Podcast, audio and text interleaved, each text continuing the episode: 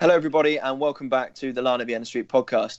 My name is Tom Jenkins, and today I'm joined by LOV's answer to Posh Spice and Becks Will Jones and James Jarvis. I'll let you two decide which of you is which. Oh, Uh, whilst everyone has been sadly stuck at home for the last couple of months, we've all been busier than ever, recording podcast after podcast with lots of special guests, all of whom I thank for their time, and I hope you guys have really enjoyed listening to their stories. Today, we're fortunate enough to bring you another special show with a former Wanderers left back who made 87 appearances for the club over our last three years as a Premier League team. He was known for his no nonsense defending and perhaps even more so for his enthusiastic celebrations. Please welcome Paul Robinson. Paul, thank you for coming on the show. I trust you've been keeping well whilst being stuck at home. Yes, thank you for having me. Uh, yeah, I have been. Been uh, it's been good. It's been really good. The fact is that obviously I've not had this time with my kids for quite a long time. It's uh, it's been nice. It's just been nice to switch off and enjoy that family time that I've uh, that I've really yeah really missed over the years playing football. Yeah, I was going to say, obviously, they'll, they'll be keeping you very busy and you get to spend a lot more time with them. Since retiring uh, Birmingham, was it in, in 2018? What have you been up to since then? Have you been doing coaching or anything like that? Yeah, well, since since I retired, I, I went straight into the coaching. So Garry Monk was the manager um, of my first year. Then I went straight into an assistant manager as the 23s coach. Um, and then this year now I've, I'm now the under 18s manager. So yeah, I've had I've had no break really, which which is which can be quite full on for 24 years. But but no, I, I mean I love it. I love I love my job. I love what I do. Um, and I wanted to stay in the game as much as I could, especially helping the youngsters. Now is you're trying to you're trying to help them with the mentality side of football. Um, so yeah, it, it, it's been it's been nice having this break because it breaks up a little bit. Yeah, it must be very pleasing for you to see some uh, young players come through and make their debuts for the first team. Jude Bellingham obviously comes to mind. He must be fantastic to work with. Yeah, Jude was. Uh, I mean, he was exceptional. When obviously 23s level, you're, you're expecting a kid at 15 not really to be up to the expectations of of playing against bigger boys, um, competing. And he was he was stand out. Some games he was you, you just you wouldn't recognise that he was 15 years old. So to see him develop, to see what he's doing now is no surprise to me, and I can only see him getting better. Has it been difficult for you at, at times to sort of keep him grounded, given he has such fantastic ability? No, he's a he's a he's a grounded lad. He's got a great family around him who keep him level-headed. Uh, the boy himself is is so down to earth. You wouldn't think of what he's done so far. You wouldn't think that um, the way that he is, because we know what it's like now. Some kids can get a little bit above themselves and get a little bit carried away, but Jude's definitely not one of them boys. And uh, no, he's a real good kid to talk to and um, and and a pleasure to be around at times because he's so level-headed. Yeah, I was going to say, obviously, it must be difficult nowadays with all the money that gets banded around for kids who, you know, 16, 17, etc., to be able to keep them focused on just playing football rather than wanting to get this big Premier League contract and then not actually making it in the game because they're on, I don't know, 15, 20k a week at such a young age. It must be good to have you there as a coach who has been there, seen it, done it, being able to impart that kind of advice to make sure that they don't lose sight of what the actual goal is yeah, obviously you're, you're always there for him, but if he needs your help, you, you're not constantly on it on it him or or pushing him and asking him loads of questions because I feel that these boys sometimes have to find out their own way. They have to they have to make their pathway their own, and I can only give them a little bit of guidance that will that will help them at certain points. But I think it's uh, like you say when when these boys get a lot of money thrown at them, it's it, it's the boys themselves that have to pick and choose their friends they have to listen to their family members. They don't need agents. Um, it, it's their choices. It's what they have to do. And for me, the, the, the little information you give them sometimes is the best, just because they have to find their own feet and work it out themselves sometimes. Yeah, you were at Birmingham, I think, um, maybe when Ravel Morrison was there. I think maybe as a, as a lone player, he, he's the one that comes to mind who sort of saw the dazzling lights and maybe went off the rails. Is it is he sort of like a cautionary tale that you would use for these kids? yeah, I mean Ravel would be a key example of. I mean, what what a player! Ludicrously talented. I think I've come up against him in uh, like a five-a-side thing in and around Manchester, and it was terrifying to watch. Yeah, I mean, even when you hear quotes from like Rio Ferdinand and Wayne Rooney, it just says it all. I mean, they've they've worked with him, they've trained with him, I've played with him, I've trained with him, and the kid had so much ability. It's it's scary, and uh, it is. It's just them fine margins of what you do off the pitch that can that can kill your career a little bit. And Ravel's definitely one of them because he's he does he does he does let his emotions go a little bit, and and the friends maybe around him don't help him as much as what he'd like, but. You can't, you can't do that. You can't help um, Ravel in them in them situations. He has to help himself. But what a player he could be! It's a joke. He's scary. well, well beater. He could be a well beater. Yeah, well, like I said, like you say, it's a dreadful shame. You've had first-hand experience with him, and we, have all seen what he could possibly do. And it's just a shame that you know he, has gone the way he is. Maybe now that he's at Sheffield United and Chris Wilder, he may well you know make make a bit of a step up. Um, obviously, sidetracked a little bit there, Paul, but I'm, I'm very pleased that we sort of got to f- find out a bit more about what you've uh, been getting up to at Birmingham.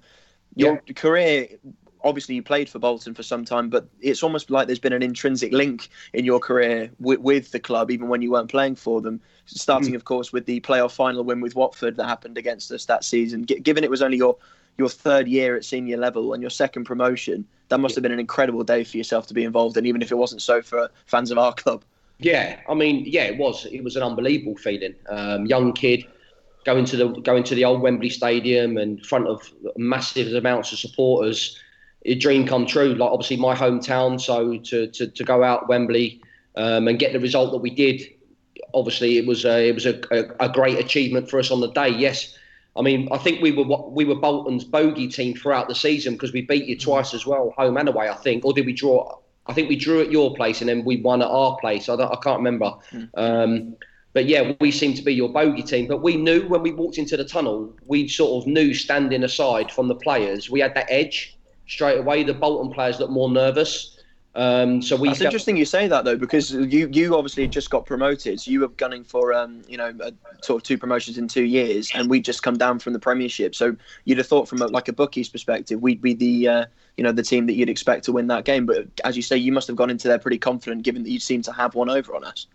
Yeah, we felt we felt real confident, and you could you could sense it. You could sense that Bolton obviously knew that we were quite a, a difficult team to play against, and you you know, when sometimes you, you're standing next to certain people and you, you recognise that maybe a little bit nervous, they're a little bit a bit anxious about, about which way it could go. And we, as, as a group of players, we sensed it in the tunnel going out. And we, as we were walking down to queue up in the lines to shake hands, um, we all said to ourselves, "They're not up for this today. Like we, we can get this here. We get the first goal, and they're not. They're, we're going to rock them."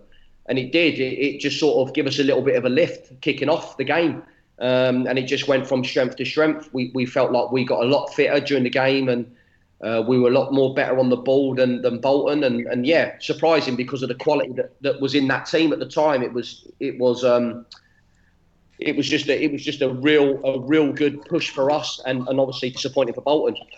I think it's one of those things where there was such pressure on, on, on Bolton at the time, given we'd just moved into the new ground, we'd been relegated, and then obviously finances come into it, and you're worried about losing your key players if that doesn't go ahead. From your perspective, given that it was your second promotion in two years and you'd almost kept a very similar squad, you yeah. must have just felt as though you know you had nothing to lose almost. No, yeah, because we, we wasn't the favourites. Bolton, in our eyes, they were the favourites. we we're just coming down from the Premier League. I mean, I know that they were they were more of the favourites to go up automatically but it didn't happen. Um, and then yeah, I mean, throughout the season, we were always underdogs. We just we just got promoted. We kept the same team. We added a few uh, a few different players to the squad, um, and and we just we just got stronger as the season went on. And, we, and, and like I say, when when you go in when when you go in with the run into the playoffs, you fancy yourselves because you got that little bit more confidence going into it. Mm-hmm. Do, do you think it was a bit of a step too far for Watford though, going into the Premier League straight away after two seasons in the lower divisions? Yeah, I think it was because Watford was a smaller team to what it is now. It's um, not a lot of players were attracted to uh, to Watford just maybe because of the wage structure as well that Graham Taylor had instilled. He never wanted any egos around the football club. Um, he always wanted players that wanted to come and play for Watford and not and not just for the money. So um, yeah, we never really attracted a, a lot of players really, and we kept the same squad, but we give it our best shot, and it and it and it was great learning for everyone. And like you say, um, players then moved on to play in the Premier League later on in their lives, so that experience helped them then to cope with that in later on in the in the future. Mm-hmm. Well, as you say, you sort of moved on from strength to strength yourself, even though you were at Watford for four more years before before eventually moving on to West Brom. Going even further um, along in your career after you'd left the club. One of the other moments way you ended up getting one over on us was the uh, the Birmingham City game uh, final game of the season. That must have been one of the most ridiculous things to be involved in. We certainly know what a great escape looks like. From a playing side, it must have been great for you. Yeah, I mean, flip me being like you being two nil up and, and us on looking looking at the um, well maybe looking at administration if the, if the worst comes to the worst. Um, so yeah, to get that lift with the first goal and then to, to nick the second goal in, in sort of like nearly added on time was it's just an unbelievable feeling. Um, but again, we sort of had the we had the momentum going towards the end of the game, and you could you could feel you could feel the tension in, in the players. You could feel the atmosphere was it was it was electric from the Blues fans. Obviously, the Bolton fans were just probably acting as if like it was just an end of season game and the team was safe and nothing really to play for. So yes, so from our perspective, it was um, it was the important that we got that equalising goal, or otherwise we were doom and gloom. Yeah, 2 0 down. Did you have any belief in clawing it back? I suppose it helps, as you say, that Zigic scored almost two minutes after Jutkiewicz anyway. Yeah, I mean, yeah, when, when you reply as quick as you do, it's, it, it helps because obviously then you, you, you can kick on a little bit more. Um, I think if the game had gone on longer and we hadn't scored, then obviously you're looking at the worst. But but yeah, I think the sooner we scored the, the, the sort of the first goal from you scoring your second one, it, it sort of took a little bit more pressure off, and then we we grew into the game a little bit better. Yeah, well, when we talk to Bolton players about the um, the Notts Forest survival a couple of years back, one of the big things they talk about is how there's always that motivation of getting new contracts and not losing. You know, all that all the players in the squad. Financial issues are always the kind of thing that people talk about when it comes to relegation. Was there that added pressure on the Birmingham City players that day to either get contracts or to not, you know, cause the club any financial worries? Um, yeah, I, I mean, uh, from from me, I, I wouldn't look at it that like, I wanted to earn a new contract. For me, it's a you look at the big picture. It's it's the club. It's survival. It's the people that work behind the scenes who work hard on a daily basis to keep the club the way it does. Um, the people at the ground who marketing and and all their little bits, the cleaners. So you, you look at them people that have to pay mortgages, have to keep their jobs, have to have to come into work with a smile on the face. So so yeah, it's it's it's that added pressure of having to try and win the game and having to try and survive to, to help those people survive as well. Yeah, well, it's one of the you could sense the relief almost. I think that's what it is. Whenever there's a survival, there's obviously the elation of the goal going in, as there is any time you score. But yeah. the just sheer relief that you could see from the players on the pitch and the fans. I think, from our perspective, as you said, because it didn't really affect us, it was yeah. just one of those things that you were almost quite pleased that you were there to be able to witness.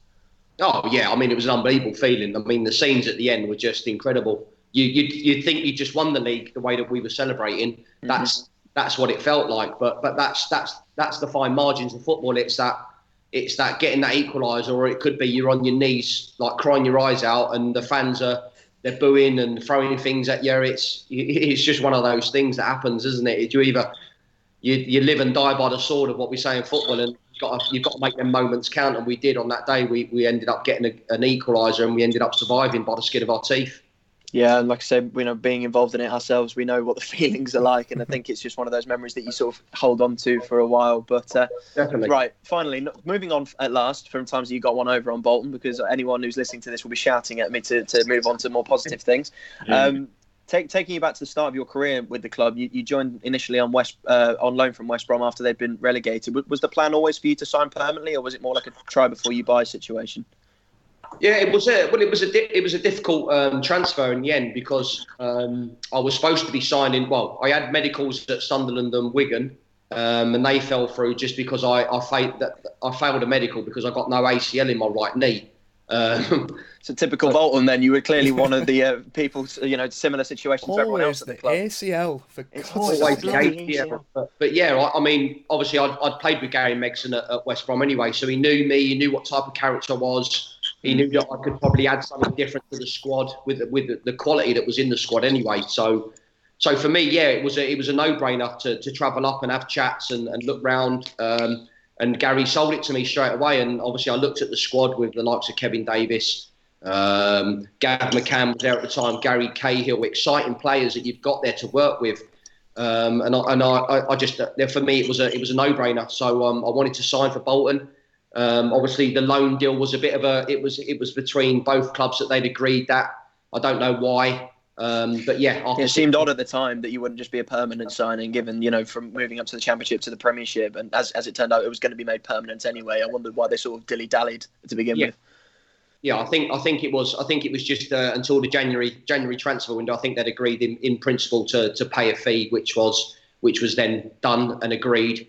So that yeah, that's that, that sort of um, that that sort of clears your mind a little bit because when you, when it's a loan, you don't know whether it's going to get cancelled or West Brom are going to call you back. You're not too sure with the contract really with how it worked. Um, but yeah, it, I was just delighted to get it signed and, and sealed in the end. Uh, was there any worry coming round the first time though? Because uh, when you were joining in, you'd have to compete with the likes of Ricardo Gardner and JLloyd Samuel, who were both different type of left backs to yourself. Was there any worry that you might not be able to get a place when you first joined? Well, no, because for me, you've got to earn your place. So I was for, uh, the signs for me, whereas I was I was joining the great squad of players. I had to earn my right to get into the team. Um, I had to train as hard as I could to, to please, even though I knew Gary Megson, it didn't matter. I still had to get in front of people like Ricardo and JLloyd Samuel because, yes, they were my competition, but it was for me to go out and perform and to prove to the manager that I was better than them two. What was Gary like as a manager, Paul? Because he obviously had a very divisive relationship with the fans. He was nuts. He was proper, he, nuts.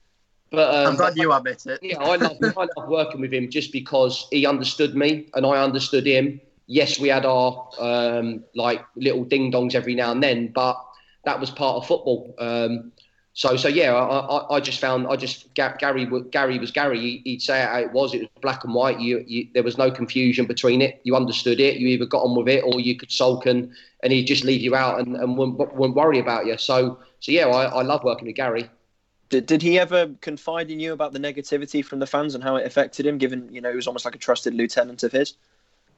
No, because Gary kept quite a few things to his chest. He was he was quite he was he was a bit of a closed book to them that that side of him. Um, obviously, on a footballing side, in regards to talking would be my game, my positioning, um, like working with players on on the pitch and, and things like that. That was that was Gary's work, but he never really confided any of the players about the the situation with fans or whether there was any issues. He he tended to deal with that with, off his own back.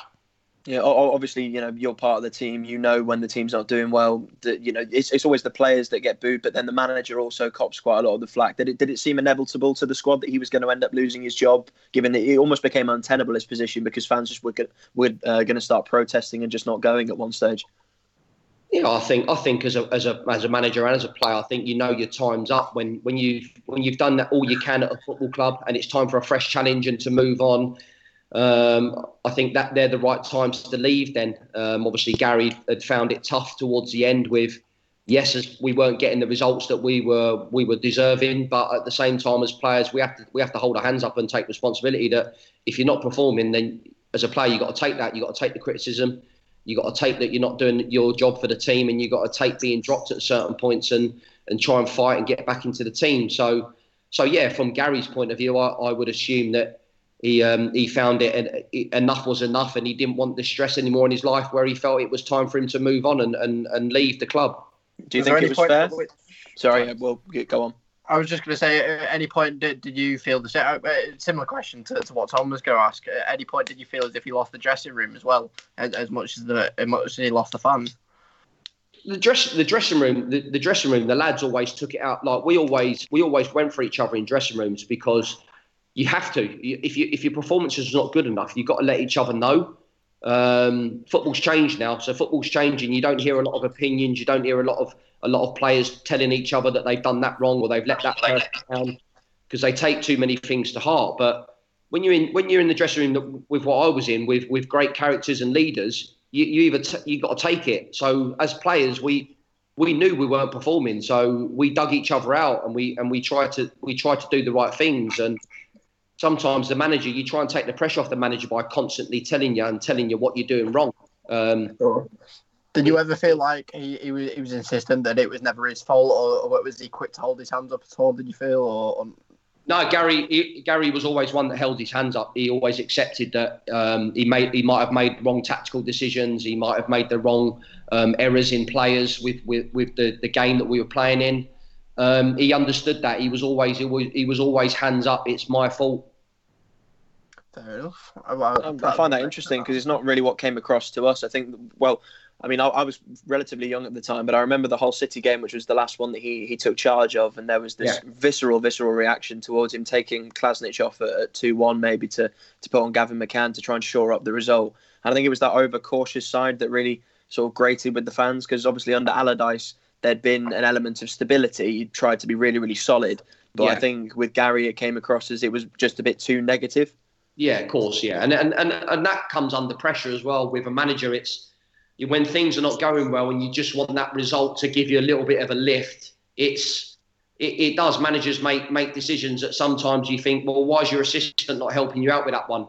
Do you know what I mean? It's mm. that's when you need staff around you to be nice and nice and solid with you and, and make the right decision and and and say, no, Gary, I think you're making the I think you're making the wrong decision here and bringing Ivan off. It's just I just think there's always that added pressure of the decision making will always look a little bit more difficult to when you're sitting in the crowd and being on the touchline with being that manager, it's making that it's making that decision and it's firm. Right, I'm sticking by it, and now I've done it. Yeah, I, th- I think it's sort of like damned if you do, damned if you don't, almost. Um, yeah. Your move was made permanent by, by Owen Coyle after he arrived to replace Gary Megson. Obviously, you haven't worked with, with Owen before, but how much of a confidence boost was it for him to put his faith in you like that and sign you up almost immediately? Yeah, I think yeah. Uh, um, we're with um, well, it was a it was a good one because I just wanted it signed, sealed, and delivered. But I think Gary had agreed it, so I think Gary had agreed everything with Phil. Um, and when obviously Gary had left, then then Owen obviously knew that I was signing. So oh, fair enough. Okay. He, he, had no he had no qualms in that anyway. Um, I think Owen had seen me over the years as what type of player I was and what he expected off me. Uh, so yeah, I mean it just it just flowed nicely. Mm-hmm. How, did the styles of management differ? Because we've spoken to quite a few players on this, and they said they're almost chalk and cheese. Yeah, Owen's very off the cuff compared to a lot of managers that I work with, and you you find it. You do find it. Well, I was bemused by some of the some of the decisions and some of the things that he did, but every did one of them involve table tennis? table tennis, snooker, darts. I think it was just like a like a pub games we used to play all the time. I think it was, and you just you couldn't get your head around it. Some like some some days I was just is this professional football? Sometimes it, but that was Owen. Owen was that eccentric type of guy, type of manager who he lived on the edge. I, I just looked at him as he, he always lived on the edge, and he, he took things differently to other managers that I worked with. Was it sort of? Uh, would you think it was sort of like fostering a good team spirit? Was that sort of like one of the things that he he tended to champion? Oh, I think I think we had a good team spirit. Um, I don't think Owen could ever question or could ever manifest with what we had there because when you got people like Sean Davis in the squad, you got people like Kevin Davies, uh, Zat Knight, you had your yeah, so many characters, Ivan Klasnic, Stu Holden. I mean, what a group of players we had. It was it was scary. It was like, and you, you had like the quality of, of Jack Wilshere to that as well at the time, like real good characters who come into the group and we just we just had a real buzz around the training ground. Everything was fun. You just had a you, it was like going going to work with like twenty of your mates. Yeah, we, we spoke to Ivan on, on the podcast and he, he talked about some of the dressing room pranks that went on. Was that something you always got involved in? Yeah, all the time. Yeah, I love all that sort of stuff. Um, it, it, like you say, it keeps the togetherness. It keeps it keeps the team spirit. Um, if you're seen as if you're seen as someone that's obviously not getting involved, or you don't want to be doing that, you don't want to be seen doing that, then you obviously weren't you, you you weren't felt welcomed at the football club but at the time it was just everyone everyone was involved in everything it was a different different different prank from a different player all the time it was constant so it was brilliant yeah, he talked. He talked about one one that you did, and I'll try and phrase it as nicely as possible. Where, you left a present on, on the training room floor for, for someone to walk in and find. Is is that fair to say, Paul? oh yeah, that was uh, that was quite funny. That one. we'll, we'll, say no more. If you want to find out the true story, listen to, to Ivan's podcast. Yeah, I, Klas Klas Klas is a Klas is a character. He's he's just he was he was a like a whirlwind of gold. He was. He was comical class, and I loved. I loved my, like my time with him. Um, he went through some real tough times as well with his kidney. Uh, so yeah, to, to see the way that he performed in the week and the way he played and the character that he was, yeah, he was a, he was a, such a good guy to be around on a daily. It's amazing basis. to see how you know well as you say he played, given you know the medical struggles that he's had off the pitch, maybe four transplants or something like that. Just how good was he? And also Lee Chung Yong, he was a new player coming in at the same time as you, who added a lot of quality. Yeah, oh my god, I mean, what a player Chungy was. I mean, again, Klas, Klas, I'd never heard really too much about Ivan. Um, but when you see him in training, it just goals, pure goals from anywhere. Just he naturally knew where the goal was. He didn't. He'd have his back to goal. Um, he'd turn and he knew it was there. Um, and then you've got Lee Chong. Fit me. I mean, what a, what a player he was. He was just he was insane. Some of the skills, the ability that he had, uh, the way he went past players, scary. I mean, so good for the team. I mean, the fans loved him. You could see the fans had a had an instant bond with Chungy just because of the way he was as a not only as a person but as a player. Yeah, I think it's always the thing with Bolton fans where they don't just focus on the technical ability, but also are very, very into players who always give 100%. And I think that was what sort of set Chungy apart. And, and also yourself, Paul, you know, put, putting in all that effort consistently week in, week out is something that wins you a lot of friends. Yeah, no, I loved it. I, I always feel that every every club you sign for, you've got to give you all. No matter, there be there, there will be times I struggled at Bolton. There were definitely times where I struggled. Um, I found it hard um, settling in to start with, obviously, because my family was still in Birmingham, um, travelling. So, yeah, all them little things come into consideration. But the three years that I was there overall, I absolutely loved it. I loved my time there. Just, it was just a, it was just a shame the way it all ended for me. It was disappointing. Yeah. yeah. Go, going into the um, 2010-11 season, obviously you get the additions of um, Martin Petrov, Stu Holden. Suddenly he's starting to make waves in the team. Was was the squad as a whole confident of avoiding a relegation scrap, given that that's what you'd been involved in the previous year? Well, yeah, because when you look at the players that are coming through the door, you're expecting high, like high expectations. Mm. Uh, obviously, it was going to take time for us to gel as a team, especially when Martin Petrov left Man City we know what he'd done there for them. Um, so him now to come over to Bolton, obviously, was a was a big well not a big drop for him, but a change. So a change in style of football, a change. Did you in, like playing with him, Paul? Um, yes and no. Yes and no. The fact is that I knew that if you give him the ball, he could be dangerous. Um, and no, because of the fact is that every time I overlapped him, I knew that he wouldn't run back for me. Whereas when I when I played with Taylor, we had a connection on the left hand side. Whereas yeah, I was going to ask you that whether or not you, Matty Taylor was sort of like a, a because he, obviously he'd been a defender uh, earlier in his career. Would that sort of help you from a work rate perspective? Yeah, so I always look at the connections in football teams is is the important the linking together as a partnership, and me and Matty had that down the left hand side. Is when when we played well together. I mean, we, we were unstoppable down the left hand side. But when I felt I played with Martin, it was a it was a hot and cold relationship where you never knew what you were going to get from Martin. And some some games I was I felt that I played horrendous just because of the fact is I was I was caught out positionally because I wasn't being helped by Martin or I'd made a run and he never gave me the ball and then I was out of position. So I knew, but in my head as a player, I, I knew I should have just stayed. I, I should have just stuck to my position and done my job instead of trying to be expansive and, and trying to do the things that I thought would help in the team out. I knew that they weren't, and we were getting cut open, um, and it was disappointing. And I should have known better as a player to, to do that at the time. I find that very interesting because I've always been a, fan of Martin Petrov and you know unashamedly so. But I, you know, I have a conversation with these two lads, and Will, Will's a big Matty Taylor fan, and James has always said that he thought that um, Petrov sort of shirked quite a bit of the defensive responsibility. So I presume, from your perspective, lads, this is music to your ears. Oh, oh yeah, uh, um, yeah. I was always saying that Martin Petrov, um, oh, oh, just for for lack of a better word, I always thought he was a bit lazy. Undeniable ability, but I always said he was way too lazy, and it would kept costing us in games, yeah. especially in that uh, in our relegation season 2011-2012. Yeah, definitely. I mean, like when you look at it, would you want a Matty Taylor in that team, or would you want a Martin Petrov when things are not going well? One hundred percent. I'd, I'd want a Matty Taylor.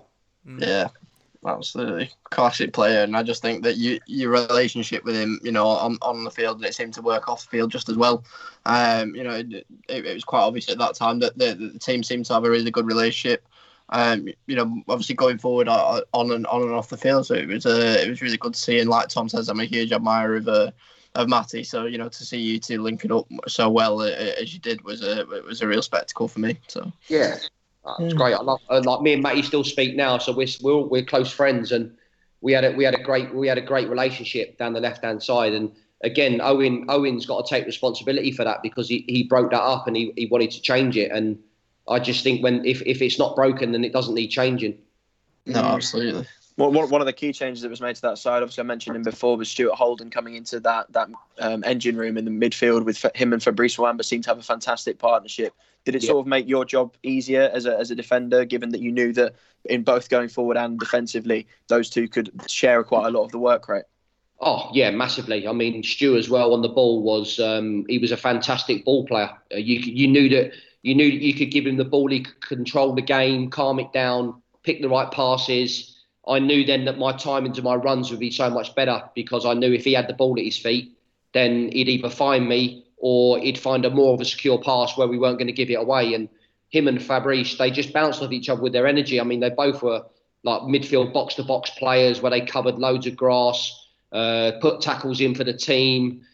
Um, it was yeah, it was it was a real good balance in midfield with them two and Stu again, another great lad. Both of them, Fabrice as well, both great lads in the changing room as well. Yeah, well, it'd be remiss to talk about Stu without talking about one of the highlights of that season, which was the the Blackburn game, of course. And you were heavily involved in the celebrations, as we've as we've seen yeah. on your wall. It's sort of immortalised on the internet as well. I, I, think I think the reason why that is so remembered well is because of the real passion that it showed from yourself. But I presume your memories of the day are just almost a blur, really. Yeah, I mean, flip me. What did we have? Ten men, didn't we? We had ten yeah, men. I think Sparky got sent off, if memory serves. Yeah, ten men. Um, Blackburn were sort of cruising one 0 one 0 Were they one 0 up? And then Davo Davo scored, didn't he? No, no. I think it was for Fabrice. Yeah, it was so, so Fabrice scored, yeah, and then Chief equalised, and then we got the other end. And then we got the other end and scored a winner. I mean, yeah, I, I mean, on the day, I thought we played on some unbelievable football, and, and we we demonstrated what a good team we were. Um, but yes, I mean them them two goals just highlighted what we were all about as a group. We never give up. We always we always were fighting for each other. Um, always we like we threw our bodies on the line, and it was a great. Game. It was on Sky as well. That game wasn't it? That one. It was. Yeah, yeah. one, one of the most ridiculous moments I've ever seen. That yeah. you've never seen someone go from so deflated to such a massive high straight away. Yeah, and then the celebrations just there, yeah, just it was. I mean, it was a great picture, well captured by the photographer, but it was just uh, I didn't, you know, when you're like you, you're thinking in the air, what what am I doing? I'm running towards them. I'm thinking, what am I going to do? What am I going to do? And I just decided to jump. obviously, it looked like I was doing the Superman, but then my face is in shock because I'm realizing I'm actually not going to land on them here. I'm jumping over them. So it's a wonder you didn't injure anyone with that frog. I was splash. literally going to say I was terrified you were going to injure somebody. Yeah, so I was more worried about how I was going to land. That was my that was my worry. But, it reminded me of, uh, of the Jimmy Bullard thing. I remember seeing uh, a, that sort of goal line scrap on Twitter the other day, and Jimmy Bullard just jumping over over the top of everyone for a laugh. It just reminded me of that. It was fantastic. Brilliant, Brilliant mate. Sorry, my dog's just going mad. Hang on, fellas. Hang on. Right. Kick him out, lads. I'm kicking him out. Sorry. no, yeah, so, this is why uh, James so, here, Paul, so we can do all the editing. it was just like the um, it was just well, it was just like the Jimmy Bullard one, wasn't it? But that, that was the best one when flipping I like the Duncan Ferguson just staring at him. That was the best bit. yeah, and there was that little lean afterwards that you did with uh, Stuart. I, I, can't remember what he said. What what what was that in reference to again? Uh, oh, um, was it? Were we taking a mick out of someone stretching? Oh, it was Tony. Tony, Tony. the Kitman. so it, Tony yeah. the Kit. So Tony the Kitman used to he used to do like this weird stretch. So me and Stu obviously said, "Oh, if, if one of us is scoring, we're doing this celebration." Um, so yeah, he'd, he'd, do the stretch and he'd fall over because he, he, he, couldn't get his balance right. So we just, as soon as Stu scored, we just like both looked at each other. and We went, "Yes, this is a great time to do it." yeah, I, th- I, think Stu recorded by saying Tony was a bit of heavier set. I think if he'd uh, tried to do a Superman on someone, then it would have been a full squad injury. But you know, he definitely would have squashed a few people. One of the other great um, memories of that season, Paul, is obviously the, the fantastic FA Cup run. Um, how, how was that to be involved in, especially the Birmingham game, which you had a hand in that winning goal from Chungi? Yes, uh, oh, unbelievable run. Uh, I mean, when, it's the best cup, isn't it? It's a special cup to play in, um, and and to get as far as we did as a group of players was um, was was unbelievable. But like you say, it's it all got it all got dampened by the result in the in Wembley. So uh, yeah, so yeah, that was that was the most disappointing thing about it was the way that we um, the way that we let off down at Wembley. What what is your memory of that Stoke defeat? Just horrendous. Just just just as as a group together, we never performed. Um, me myself personally, I never I never got into the game. Um, what didn't feel didn't feel comfortable throughout the game. Just just one of those days where nothing ever was going to go right for you. No matter how hard you tried, you just you just felt everything was coming down on top of you. Um, and it, it, was yeah, it was it is it's football. Unfortunately, these things happen in football. I mean, flip me, I've had an eight 0 against Bournemouth for Birmingham as well, so I've had a few big hitters over my career. Um, but it's how you deal with them. Um, and I and I remember then the, the next time we played Stoke, we beat them five 0 So that was a good day. that was a very good day. It's yeah. those it's, it's those things where oh, but after that, sorry, we beat Arsenal two one at home, didn't we? So yeah, Tammy got the last minute goal. Yeah, it, it's just it, it's just football and the way it goes, unfortunately, and it is. Yeah, it's just the kicking the balls because you are. Yeah, it's disheartening. Um, I was going to say I, I, still have nightmares myself about Matty Etherington, and I don't know whether he, he was down your side that you were that you were up against. I can't remember whether he was playing on the left or the right that day, but oh, yeah. I can imagine your nightmares of it are even worse than mine. Well, I, had, I, had, I had Jermaine Pennant down my side. Matty was was he against was he against Gretar? Yeah, he would have been on yeah, the left. I think it would have been. He was on the left. I mean, both of them on the day. They when you when you look at both them wingers, if you don't if you don't give them a yard, you got on top of them. But if you give them time and space, they're the most dangerous wingers you can ever come up against in the Premier League, just because of how good they are. Um, and on a big pitch against that against them two players on the day, they just they just both killed us. Both me and Gretar, I think they both just got the better of us each each can time. You, can you explain it, Paul? Is there anything that leading up to the game that maybe gives you some kind of clarity as to why it happened? Because it just came from absolutely nowhere.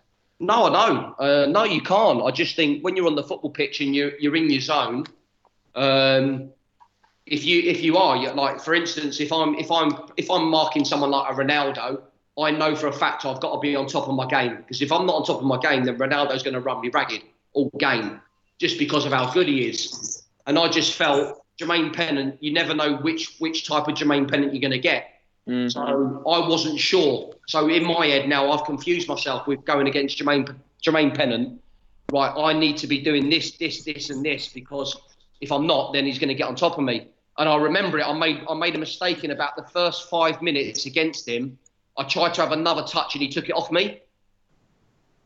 And then it got in my head. So in my head, then I was thinking, why am I taking too many touches? I don't because I know he's quick off the mark and I know if I'm if I'm going to have another touch, he's going to he's going to come on top of me.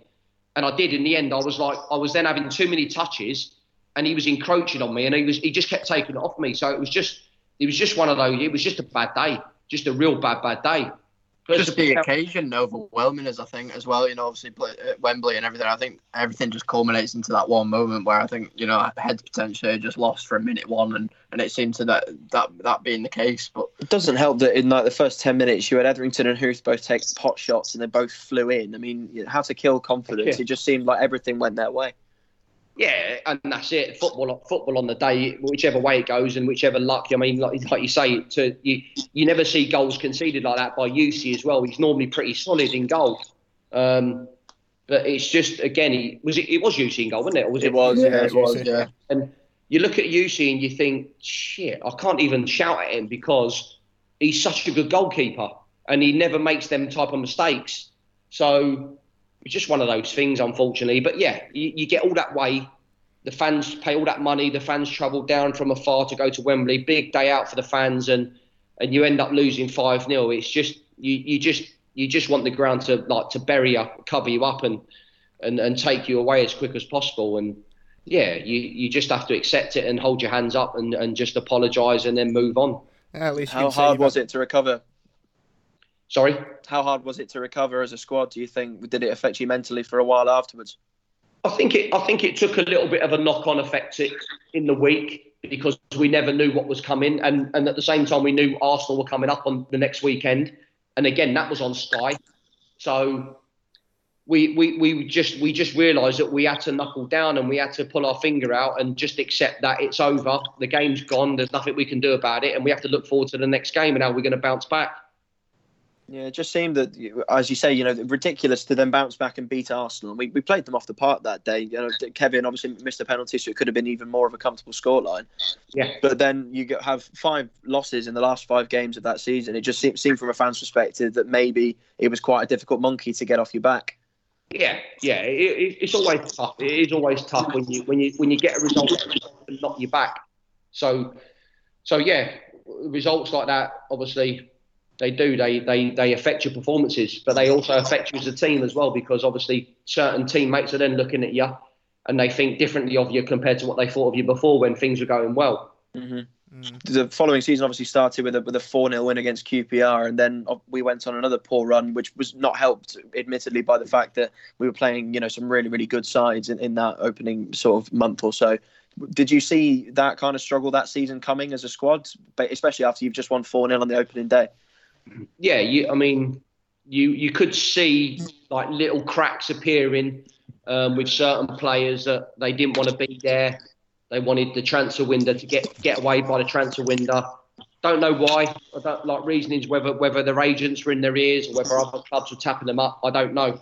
Um, but you just had that feeling that no one really wanted to be there anymore, just because of the fact is I don't I, I don't know why. I don't I don't know what, what what you could put your finger on it. Maybe some players wanted to change. Um, the manager you could feel it though. You, you could yeah, feel you that could there was sense something it. Yeah, you could definitely sense it. You could definitely sense it. Was there a reason why you suddenly went in and out of the team, having been such a mainstay for the last two years? I'd, I'd had a falling out with Owen. Um, Okay. that, yeah. Um, I'm not. I'm not afraid to admit it. I just didn't. We didn't see eye to eye. Um, even though I respected him as a man, I didn't. I didn't feel that we were the same team as what we were the previous year when we were close to Europe. Um, we'd done so well, and then towards the end of the season, I think we obviously we brought in, brought in like young players from Spain, Marcos Alonso and and uh, Roddy had come in. Um, Owen sort of put the stamp on the team that maybe was taking away the British side of it that we all felt that was the best way, and it was we could see things were changing, and I wasn't going to be a part of Owen's plan. So uh, yeah, we just we didn't we didn't see eye to eye in the end, unfortunately. Mm, Did, did, was it was it just you that he had a falling out with, or did he have issues with other players, perhaps? No, I think I think there was quite a few fr- uh, fractions with a few players there, but um, I think you could tell that with the way the, I mean, the, t- the team should never have gone down. With that with that group of players, that team should never have gone down because you could see that the team spirit had gone. Uh, certain players were playing for themselves and not playing for the club and for playing as a team. And it, I, I wasn't even there, and I could see that. I was watching the games, and I could see the difference in, in what it was like before and what it was like then.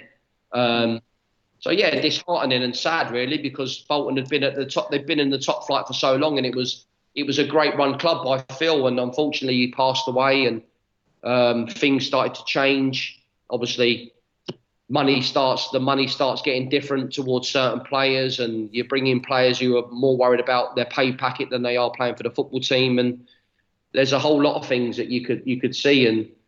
Um, yeah, it, for me it was disappointing because it, Bolton should never have gone down that route, and and they should they should they should still now be in the in the Premiership if it was if it was kept the way that it was and secure. I, I presume you would have liked nothing more than to have stayed and helped in, in the relegation scrap rather than be sent on loan to Leeds. One hundred percent, yeah, one hundred percent. Um, It was pulling my hair out, not, not being involved and wanting to get stuck in and help the lads. Um, but the manager makes decisions, so you have to uh, respect that and you have to get on with it. So I do, I'm not the type of player to sit around and pick my money up. I want to I want to go and earn the right, and I want to go and play football, and and that's the, the opportunity I was given to go and play at Leeds again, another fantastic club. So uh, so yeah, I, I jumped at the opportunity to just go and get some game time and enjoy my football again. Yeah, I, I think one of the factors that fans always look at is the injuries to, to Lee Chung Yong and, and Stu Holden, and even even with Wheats getting injured in the second to last game against West Brom and then not being able to play on the final day. Mm. Uh, that's what we see, but it's interesting to see that you uh, say would it was more sort of like a squad attitude thing that maybe caused more of the issues than the injuries to those key players. Yeah, definitely, definitely the attitude, definitely the attitude that let let let the team down in the end. I mean, what Kev Davies was on the he was on the bench for the last game as well, wasn't he? I, I, think, I think towards the end of his time at the club, the, the, some of the treatment that Kev had to go through was just an absolute disgrace. To be honest with you, He's the club captain. He's a leader. He's a legend at the football club, and he's the player that you want seeing leading the team out every week. And when you're not seeing Kevin Davies leading Bolton Football Club out, then there's a problem. There's an issue, um, and it definitely isn't Kevin Davies. So when I'm looking at that, I'm, I'm straight away I'm looking at my leaders sitting on the bench, and I want my leader on the football pitch. Yeah, well, I, I, think as you say, it was um, there was a lack of leadership from from the top, really, because I think no one really knew quite how to react to it because it came out of nowhere that we suddenly started to struggle so badly.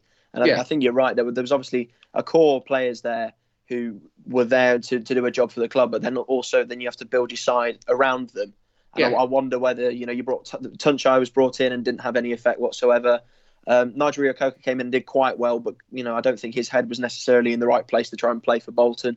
Mm. You look at that team, and from a quality perspective, didn't see many problems. But as you say, it, it's interesting to hear from you that maybe their their heads weren't necessarily in the right place, or maybe not kept in the right place by Owen. Maybe that's a management issue. I don't know. Yeah, well, you, you, at the end of the day, your manager has to take responsibility because he has to make the decisions, and whether the decisions were right or wrong at the time, um, I, I just felt they were wrong. Uh, but that that was my opinion. I, I don't know what anyone else thinks, and and I just felt that it could have been done a whole lot better than what it was, and Bolton should never have gone down that year. I, I, I, presume there was no chance of you ever renewing your contract as a result. Well, no, because um, I remember I was Phil Gartside was in Portugal the time I was in Portugal in, in the holidays the year before, and he phoned me while I was away, and he said, "Paul, I want to meet you. I want to meet you for a game of golf, and I want I want I want you to sign a new contract." And so we met. We had we played a game of golf. Real real good time with Phil. I mean, I loved it. I loved his company. He was such a gentleman. He was a real football man. He loved the club through and through. He wanted the best for the football club. And I and I felt that he wasn't offering me the contract that I deserved. And it wasn't. It was nothing to do with money. It was the it was the length of contract. And I sort of couldn't get my head around it. Was I'd probably played my best football for Bolton in the, the, the year that I, I was in playing. I was really enjoying my football, really enjoying my, my time. Um, and I felt a little bit of a kick in the teeth that he only wanted to offer me a year. But I also felt that that was coming from Owen and that it, the manager was obviously not too sure or he wasn't going to give me any longer. For, for me, my, my family was still living in Birmingham, so I needed that security that I needed to move my family up. So, so that year that I was offered, I just felt, well, there's, I'm just going to see my contract out because I, my family's not going to move up just for a year. There's no point.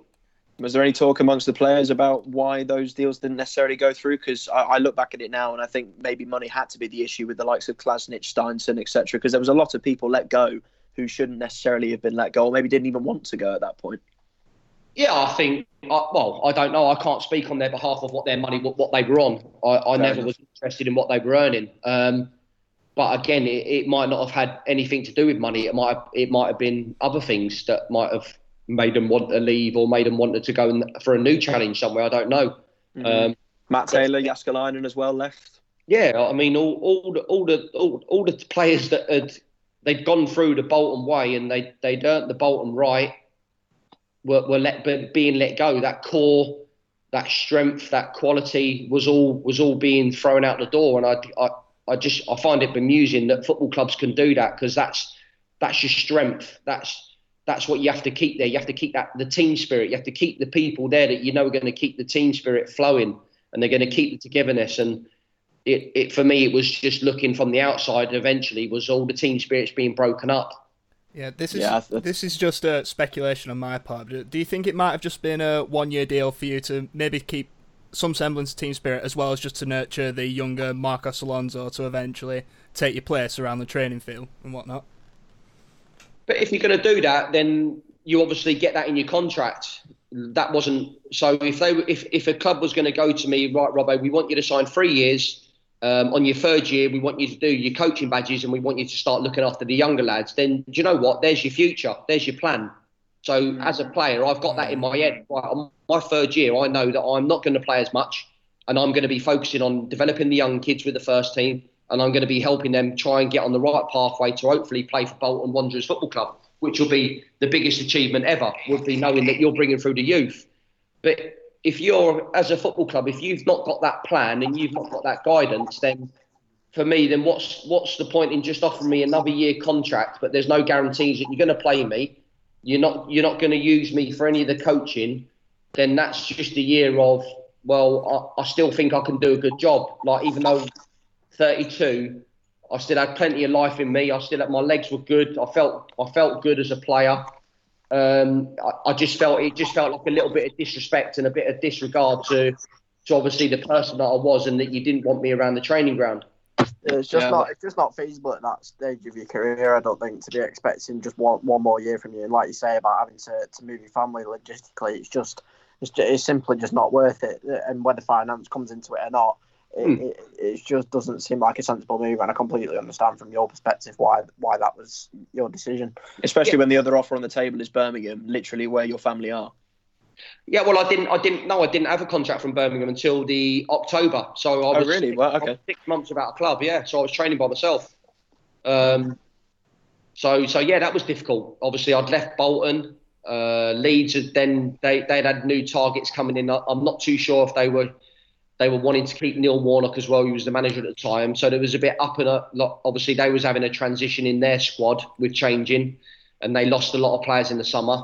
Um, so yeah, for me, it was I was back home with my family, and I was waiting for for a move. I went on, so I went on trial to Notts Forest for three weeks, um, and then that never materialised into a contract just because of the owners. They changed ownership. And they, of course they did because it's Notts Forest. Yeah, so they, they, they wanted to, the owners wanted to bring in their own style of player, and it was it was it was weird. That was weird. That was. I mean, I, I went on trial, and for not only the career I've had, but for the player that I was as well. It's I didn't mind doing it because it's football. I have to go and prove myself, and I wasn't afraid to do it. But for three weeks, I felt like, oh, a minute, you've got me on trial for three weeks, and now at the end of the three weeks, you've now told me that you don't you want to sign me as a backup player, and I was like, no, nah, I'm sorry, but no, nah, I'm not doing that. Um, well, we, we had it at the start of this season, Paul. Um, obviously, with the different situation, well, ownership issues, of course. But we had we were speaking to um, Jem Karacan yesterday, and he was saying that you had about five or six players all just knocking around the training ground on trial, quote unquote. But then, of course, that's four weeks down the line. The ownership deal's still not gone through, and they just discarded. And yeah. I, I, think I think the way that football clubs treat players a lot of the time like commodities it, it's something that really needs looking into and altering. Definitely, one hundred percent, and it's stability. The clubs need stability. You, like we've got proper owners in there who care about the club and they care about the squad that they want to develop. Like, do they want to bring the young lads through? Again, for me, we're not seeing enough of the young players coming through the academies. Um, you, you you've got to start looking at it. You've got to start rebuilding your, your squads with using the youth as well as the experience that you got there. Mm-hmm. There's going to be times where you've got to move players on. Yes, it's football. We accept it. As long as that player knows what's happening and how it's going, then if you're if you're treated right as a person, then you shouldn't have any problems. It should it should flow nicely. But if you're not getting told the right information, you're getting fed false information, then yes, players, their heads are going to be all over the place and they're going to act differently.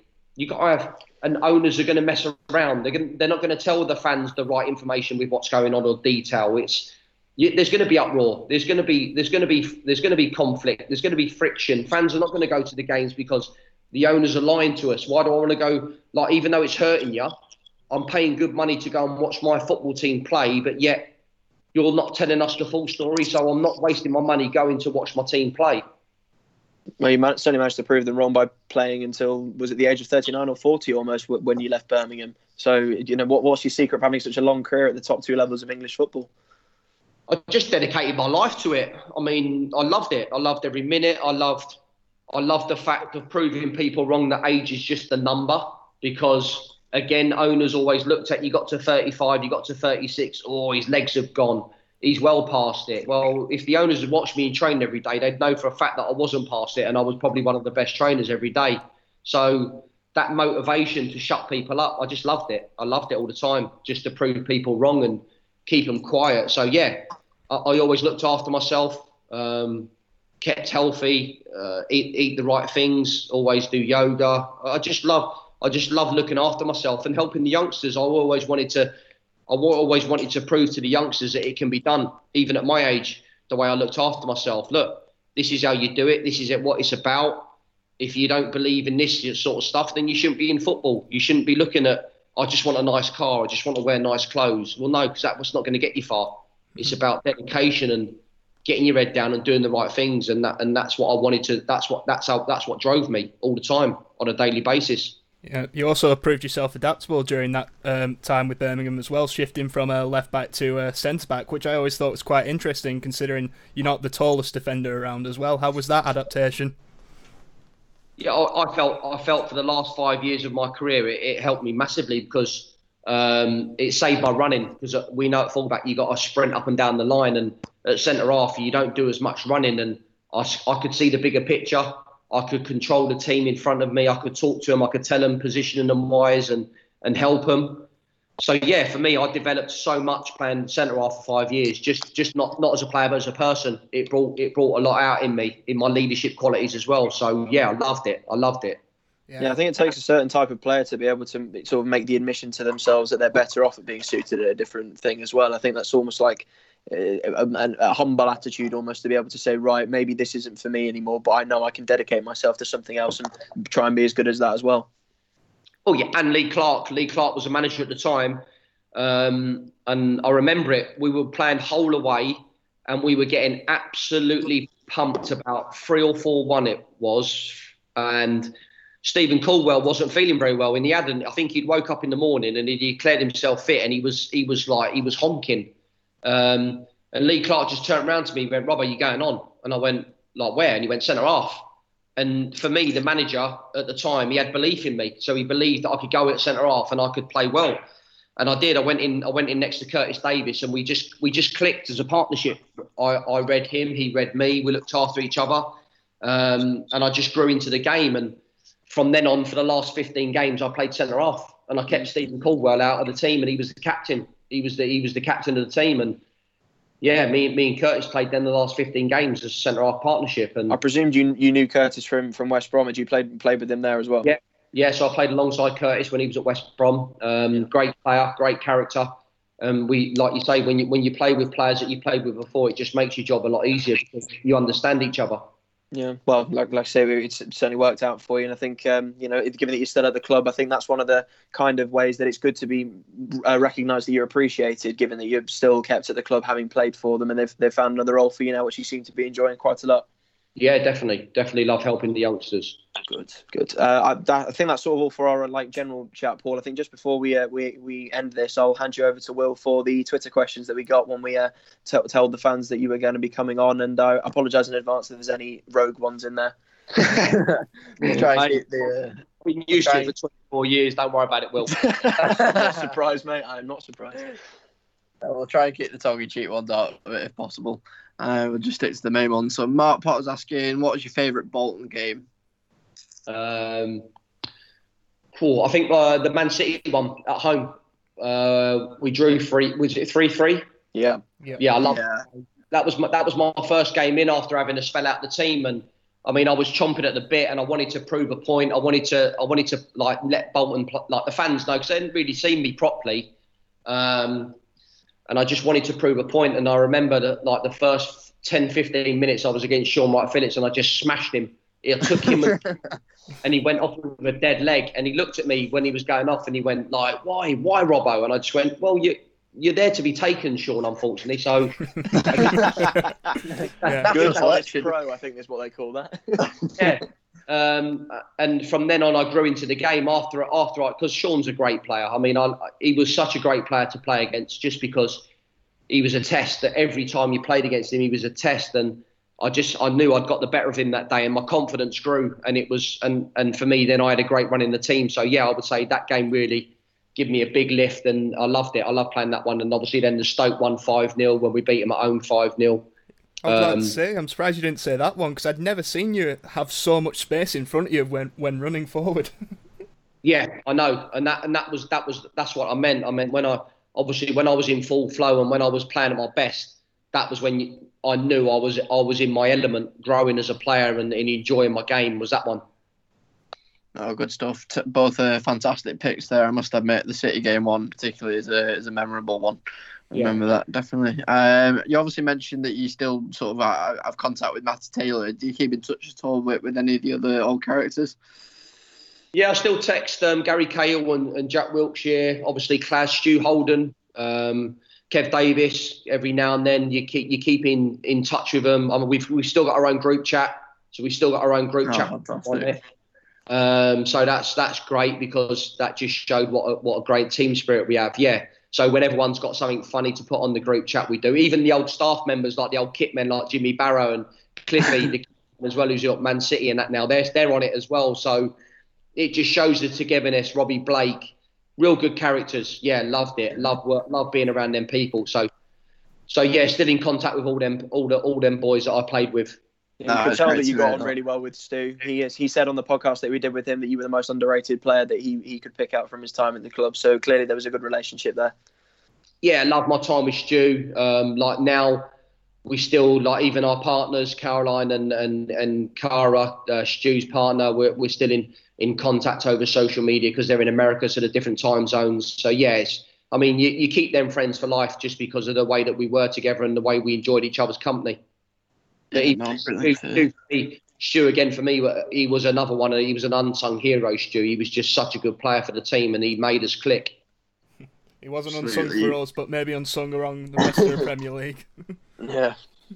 He, he, he, could have made it at the top had he not been uh, yeah. played by those injuries. I mean, the the injuries, the the injuries, disgusting. I mean, uh, it's just horrendous with with what you have to see a player go through on a continuous basis, and to see the way that he kept fighting back and in training. The the the, the man's got a, a strong mentality, and it's just a shame the way it all ended because if you'd have seen what he did on a daily basis to come back from every injury, you you'd cry your eyes out just because you just wanted him to you wanted it to work for him. It's just so sad, so so sad to see the way it ended. Yeah, no, really feel for him, but obviously he, he just about managed to make a full recovery. I think he said to us, you know, he still feels it occasionally, but you know, it's not uh, it's not at all life affecting. So, no. yeah, no, good to see. But um, and I know this might be a little bit of a biased question considering you've got a picture of it on the wall, but do you have a particular best memory from Bolton? your time at Bolton? Um, Let me guess. I mean, yeah, obviously the Blackburn game's a, a great memory for me with the celebration. But I'm going to say as well, uh, I've got loads. It's just hard to pick. It's just hard to pick. You know, like the next best one to that, the celebration.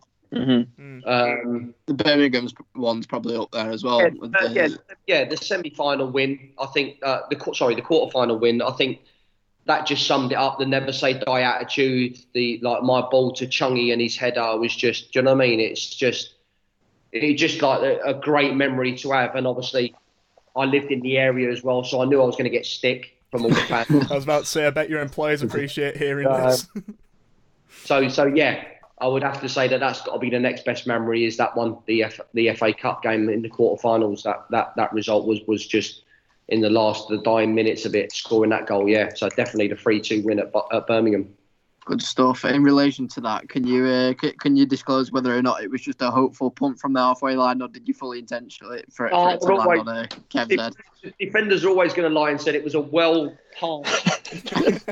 it was. Let's just get the ball forward as quick as we can and try and score. Nah, to be fair, I was. If you look at if you look at most of my clips over my career, they are. I've got that. I've got that defined ball where uh, where you try and pick the players out. I just thought it was a well weighted pass for Chungy. Um, so I'm going to take that as it was a fantastic assist. Good stuff. I'll let you have it. Thank you. For the sake of the goal. Um, but yeah, what else have we got? Did you prefer playing left back or centre back? Obviously, I know you just spoken about how, how much it helped your game in the last few years, but what, did you have a preference between the two? I'd, oh, yeah, I'd love, I'd love, I love left back just because of the fact it was my um, as a kid growing up um, until the the later stages of my career. Yes, I loved playing centre half towards the end, and it prolonged my career and made me it made me a different player. But no, I'm going to say left back was I love I love playing left back good shot and stuff. Yeah, you definitely made that position your own at the time. So yeah, don't don't blame you for that at all. Uh, you've obviously mentioned the likes of, uh, of Ronaldo and somehow Shaun Wright-Phillips in the same sentence is going in there. Yeah. Uh, what's the best player you've ever played with and against in your career?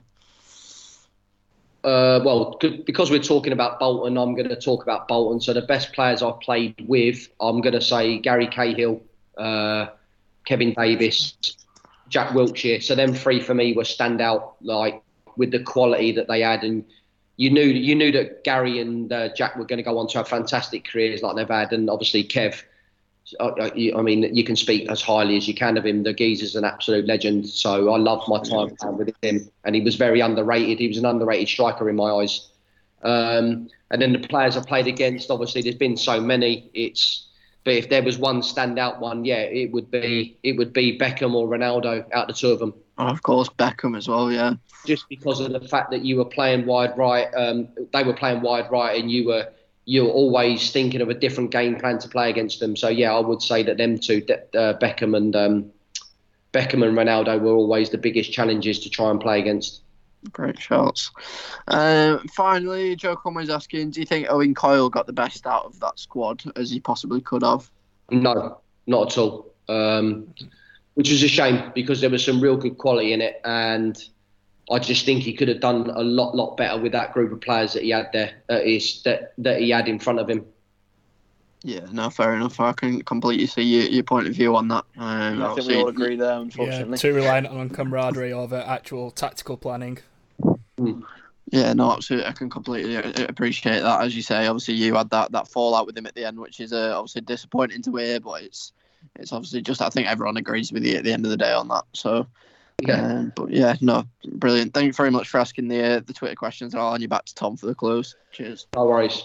Yeah, I think what I would say before we finish here, Paul, is um, do you have a message for the Bolton fans? Because I, I, think there was quite a few tweets that we got for this. I don't know if you've been checking. That were very, very um, positive memories of your time at the club.